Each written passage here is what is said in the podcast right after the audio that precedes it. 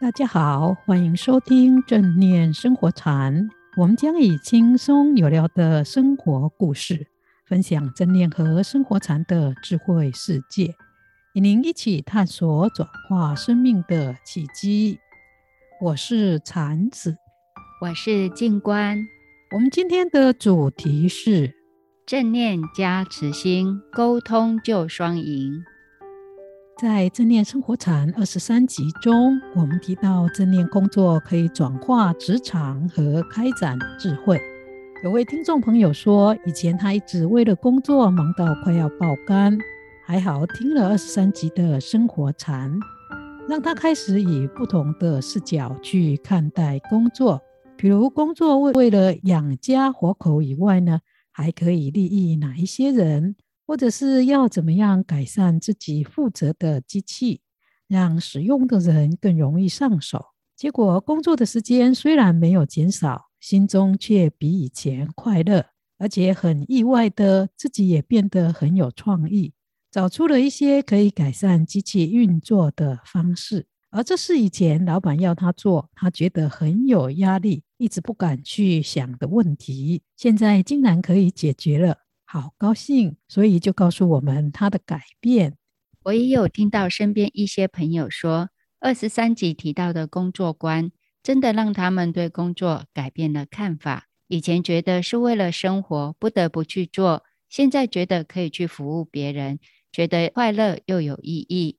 特别是有位需要照顾长者的听众朋友说，以前他在照顾长者时，心中有时都会抱怨长者。为什么老是忘东忘西或者不听话？但现在换个角度想，像禅子老师说的一样，工作可以跟人结好缘，而且可以培养慈悲心。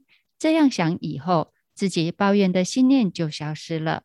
所以很感谢禅子老师分享正念工作转化职场的生活禅。很高兴听众朋友都这么认真，也真的愿意把听到的正念方法用在生活中。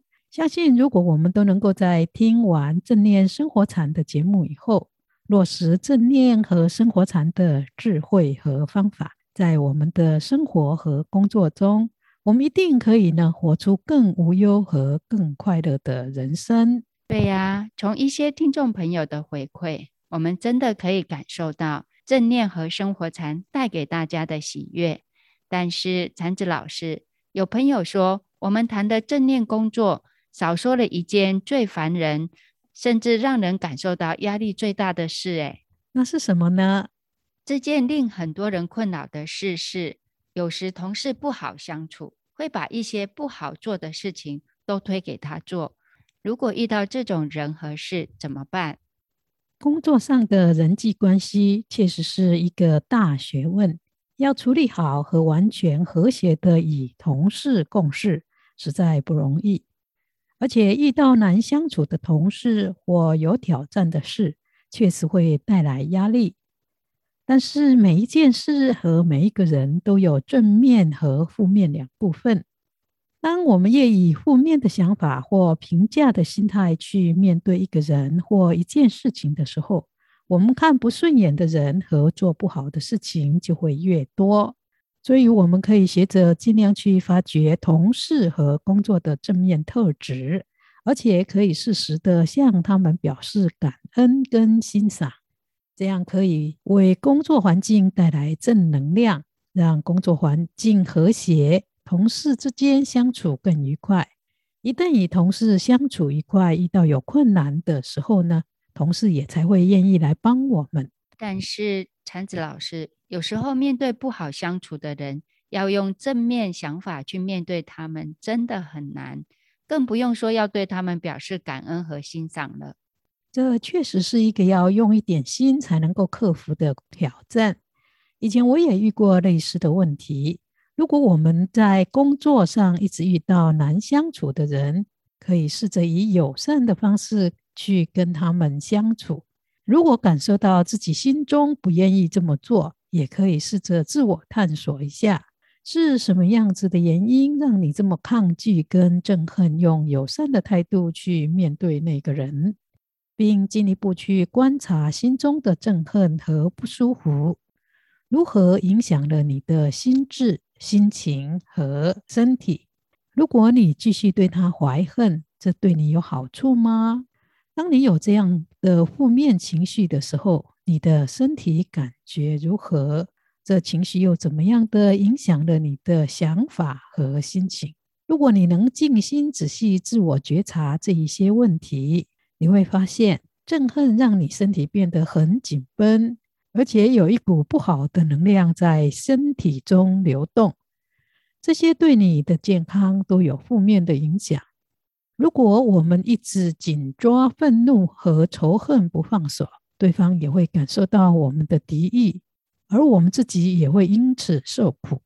所以，真的要这样一直下去吗？还是长痛不如短痛，忍耐一下，自己先以友善的方式去面对不喜欢的人，也许几次之后，相处的关系就可以改善了。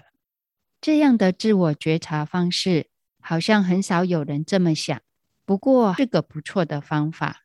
听众朋友真的可以试试看，而友善去面对不喜欢的人，如果能做得到。相信人际关系一定会变好。刚开始要这么做的时候，可能会觉得不习惯，或者是担心被人家看成傻瓜或马屁精。但只要你是诚心的感恩和赞美别人，人家都是可以感受到的。即使是脾气不好或难相处的人，或者是本来有一些冲突的同事，只要你以诚心表示欣赏他们的好处。也感恩他们在工作上给你方便，关系就可以慢慢的改变，变成好同事了。如果你一开始真的做不了这一些事情，也可以先对这一些人修持心观。只要真心想改变，一定会有转机的。所以切记，不要一开始就把难相处的人或难做的事想成绝对不可能改变的。有时我们放下偏见，改变一下，以友善的方式来相处，难相处的人也可能会变成我们的好同事。确实，与其一直跟同事处不好，或造成孤单，一人做事，长痛不如短痛。下定决心，改以友善、欣赏和感恩的心看共处的人和事，这样不仅压力少，也能交到朋友。有困难的时候，同事也比较愿意帮忙。对呀，这虽然是需要挑战自己的习性，但比起如果我们不改变，就要五年、十年乃至二三十年都要待在这样人事处处不顺的工作中，简单多了。所以尽量以正面和欣赏，而不以偏见和评价的方式去面对同事以及跟同事相处。这是最快而且最有效改善工作环境以及人事相处关系的正念方法。记得我曾经在一本书中看过，如果我们能够培养六种人格特质，就可以大大增进人际关系。真的啊？是哪六种特质呢？这六种特质，第一是开放，开放就是像我们前面提过的。就像婴儿般好奇、开放的心，常常以新鲜的角度来看待相处的人以及跟他共事的互动关系。同时，我们打开心门去容纳对方的观点。第二是同理心，这是在情绪上为对方设身处地的着想，能实际体会到对方的感受。如果很难升起同理心，也可以想想。我们都有需要被接纳、被爱，还有安全感这些基本的互动关系。所以呢，我们也可以试着提供这些基本的需求给对方。第三是悲心，这是一种想减轻对方痛苦的心。要培养这一种特质，可以想想对方也有痛苦、失望和失落的时候，你可以观想对方是你很重要的亲友。所以你要帮助他，这样可以帮助你升起这种悲心。第四是慈心，这是真诚希望别人健康、安全和不受伤害的心。我们可能很难对难缠的人升起这一份心，可是我们也可以想想，如果他是你的好友或者是家人，这种心就会比较容易升起。第五是随喜心，这是当别人有成就和快乐的时候，我们也真心的为他们感到高兴和祝福。这跟嫉妒、羡慕和嗔恨相反。可以观想别人也在成长中，所以我们随喜他的欢喜和快乐。最后一个特质是平等心，这种心是深刻的体解到一切的众生都是互相依存的。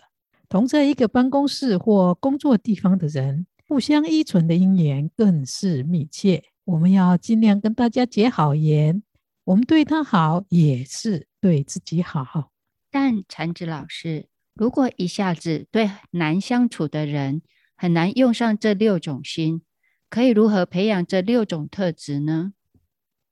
我们可以在每天练习完慈心观或者慈心祝福以后呢，练这六种。特质，闭上眼睛，想象对方就在你的面前，你就慈爱地注视着那个人，并且用六种特质一一的与他互动。每一种都做完了以后，才结束慈心的祝福。这确实是个好方法。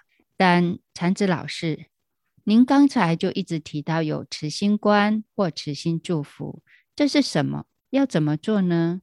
慈心观就是一种用慈悲心送祝福给人的方法。这种练习可以培养和扩大我们慈心和悲心。他的做法是自己先打开爱心、同理心和慈悲心，让这一份慈善之心连接上宇宙中无可限量的爱，然后再带回到我们自己的身心中，接着把这一份爱与慈悲散发给其他的人。可以先从我们敬爱、感恩的老师、长辈或亲人开始，接着扩大到朋友和社区中比较亲近的人，接着到中性的人，认识或不认识的人，比如像中午你去买午餐的时候遇到的厨师，或搭公车的时候坐在你旁边的人，接着将爱心和慈心送给不容易相处。或曾经与你有过冲突的人，能真心诚意的这样做，就会在潜意识中慢慢淡化你对这个人的恨意，最后将慈心祝福散发给身心受苦的人，以及给世界上一切的人。所以，慈心观的祝福是从祝福自己开始，接着是自己最亲爱和敬爱的人，然后扩大到认识或不认识的人。以及相处不好的人，最后到世界上一切的人，这真的是一个很棒的练习。我每次修慈心祝福后，都觉得很感动，心中有一股暖流一直扩大。练习完也非常的舒服，心中充满正能量。慈心观练习好，确实可以培养很大的爱心和慈悲心。太棒了！那我们要怎么练习呢？练习慈心观的时候呢，我们可以是站着，也可以是坐着。首先，我们可以先观呼吸一两分钟。当心静下来了以后，我们才慢慢的把专注觉知力带到心脏的部位，去感受我们的内心有一股温暖的气流。同时，可以观想自己受到疼爱，感受到被关心的幸福和快乐感。让自己的心也充满这种温暖的慈悲，观想这一种慈悲心扩大，充满了你的身心。而这种温暖的慈悲心，就像冬天的太阳般暖暖的，很舒服，照耀了一切的人，没有分别、区隔和偏见。接着，把这一种温暖疼爱人的慈悲心引入到身心中，祝福自己。也许你经常批评自己，对自己常说负面的语言。现在，你将这一份温暖慈悲的心和关爱带到心脏、皮肤、肌肉、器官、骨骼和细胞全身上下，祝福自己的身心充满慈悲，打开心门，并且接受自己不完美的生命，把爱送给自己。接着花一点点时间念下面的句子：愿我身无病苦，心无痛苦；愿我没有敌人，没有嗔恨；愿我平静安详、健康和快乐。接着祝福照顾我们的师长和父母，愿我敬爱的师长、恩人和父母身无病苦，心无痛苦；愿他们没有敌人，没有嗔恨；愿他们平静安详、健康和快乐。接着扩大到同事和认识不认识的人，愿我的同事、朋友。和与我相异的人，身无病苦，心无痛苦。愿他们没有敌人，没有嗔恨。愿他们平静、安详、健康和快乐。接着是祝福难相处或曾经有过误会和冲突的人。愿难相处的人或曾经与我有误会冲突的人，身无病苦。心无痛苦，愿他们没有敌人，没有嗔恨，愿他们平静、安详、健康和快乐。最后是祝福身心受苦和十方世界一切的人，愿身心受苦和十方世界一切的人，身无病苦，心无痛苦，愿他们没有敌人，没有嗔恨。愿他们平静、安详、健康和快乐。念完这一些慈心的祝福以后呢，我们可以把专注觉知力带回到呼吸上或身体的觉受上，静心坐着几分钟。最后可以练习刚才提到的六种特质。练习完了以后，祝福世上一切的人都平安有智慧。接着才起身做其他的事情。谢谢禅子老师的分享。在这一集中，禅子老师分享如何与难相处或不好沟通的人相处的正念慈心方法。首先，禅子老师提到，工作上的人际关系确实是一个大学问，但是每个人和每件事都会有正面和负面的两个部分。我们可以试着去发掘同事和工作的正面特质，同时适时的向他们表示感恩和欣赏。这样做可以让工作环境和谐，同事相处也会很愉快。